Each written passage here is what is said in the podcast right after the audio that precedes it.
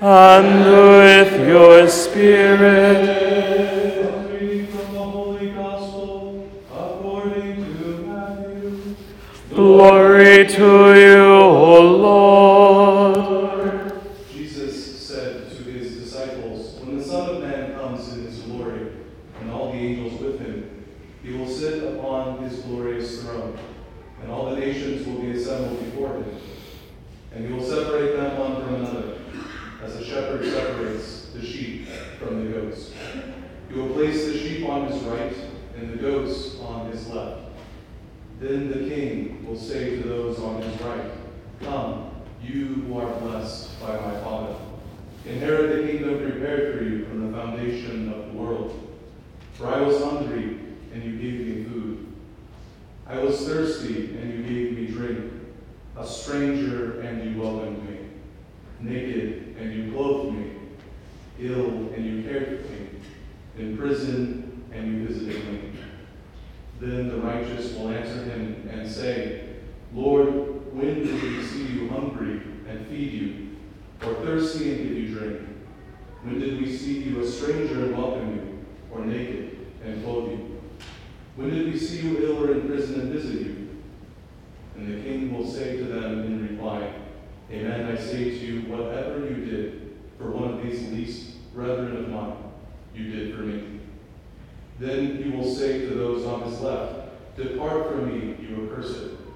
into the eternal fire prepared for the devil and his angels.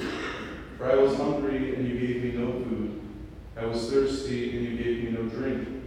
A stranger, and you gave me no welcome. Naked, and you gave me no clothing. Ill, and in prison, and you did not care for me. Then they will answer and say, Lord, when did we see you hungry or thirsty, or a stranger, or naked, or ill, or in prison, and not minister to your needs? He will answer them, Amen, I say to you, what you did not do for one of these least ones, you did not do for me. And these will go off to eternal punishment, but the righteous to eternal life. The Gospel of the Lord. Praise, Praise to you, Lord Jesus Christ. Have a seat.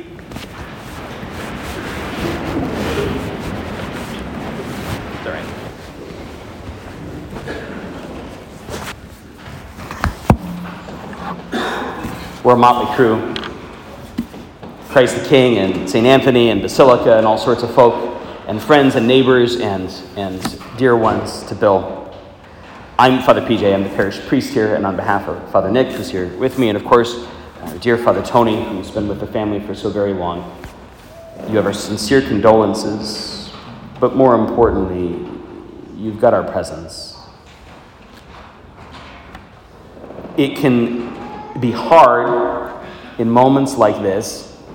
Of course, we expect churchy people to try and speak a word of hope, but when things just suck this hard, like, don't pour hope on my misery. I want to linger in it for a bit. There's wisdom in the church's tradition here, the joy of the resurrection tinged with black. There's a kind of a pious superstition, if you will, around dying around Easter time. That somehow when we die near to the Lord's own death and resurrection, that it speaks specially to our own death and our own resurrection. Even the prayers are different now. And that's important because what we know is that Bill is shared in the Lord's death. What we hope for is his and our own share in the Lord's resurrection. This passage from St. Matthew I was sick, you gave me no food. Hungry, you gave me no food. Sick, right? The whole bit. These are classically called the, the works of mercy. Hmm. And mercy, of course, is something done uh, undeserved. You don't deserve mercy. That's what makes it mercy, right? It's a gift, it's given in freedom. But the older name for these things is the alms deeds of justice, and I think there's wisdom there in Bill's life. Bill was, as so many have noted these days, the sort of man that would give you the shirt off his back. Practically did a couple of times. I actually saw him take his shoes off for somebody once. But he didn't do it because he thought he was doing them a favor. He didn't think of himself as being especially good in the doing of it. In his mind, he was doing it in justice because they did deserve it, because they were worth it. Ed reminded me a couple years ago, we were all up in the parish offices was when Pat was sick, and we were trying to get Pat out afterwards. And Bill was supposed to be at this meeting and had not come in, and he kept sending weird texts, and nobody knew what was going on. And we came out, and he was picking up cigarette butts in the parking lot, trying to find one that had enough juice left in it to do something with. And I'd forgotten that. I, I, remembered it when Ed told the story, but, but, but what I'm not sure everybody else saw was afterwards, you know, he found three or four that still had enough left in them. He shared them with one of the homeless guys and me. My, my most classic sort of Bill moment was when his father was dying. We were sitting next to his bed, next to Pat's bed, and Pat was winding him up, though I didn't know Bill well enough to know it at the time. And he said, Billy, Tell Father the story about that guy that helped us with the roof over on. And I never got the story about the guy on the roof, but I got something about his wife and some guy she used to know and a kid and something about a dog. Like this, right? Every story turned into another story.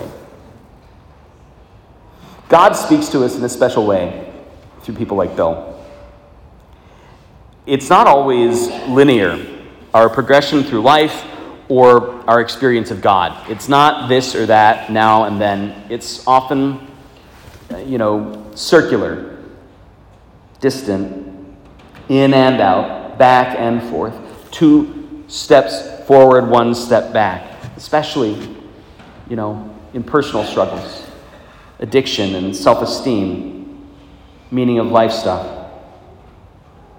But Bill was brave, brave enough to wrestle with those questions, even if he didn't always come to answers, answers he liked or answers at all.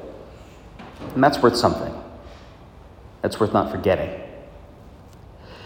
What we come to do here today is not so much or simply to honor Bill, or even only to give comfort to each other and those that we love. Oh, it's bigger than that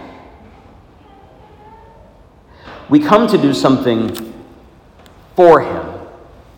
And that's important because in moments like this, we feel impotent, powerless, weak, and unable to do any of the things that we know and want and feel like we ought to do. But we can do something. We can pray each as individuals and together as a community. And those of us who call this sort of place home, those prayers do matter. They make a deep impact, not only on those that are gathered, but in an unseen way, even on Bill. And, and God does something in us when we're gathered here in this way. And when the sacrifice of his Son, who died and rose again from death, is made present to us, we and he come to share in its fruits. Resurrected life, the life beyond death. So linger as long as you need in the difficulty of the moment.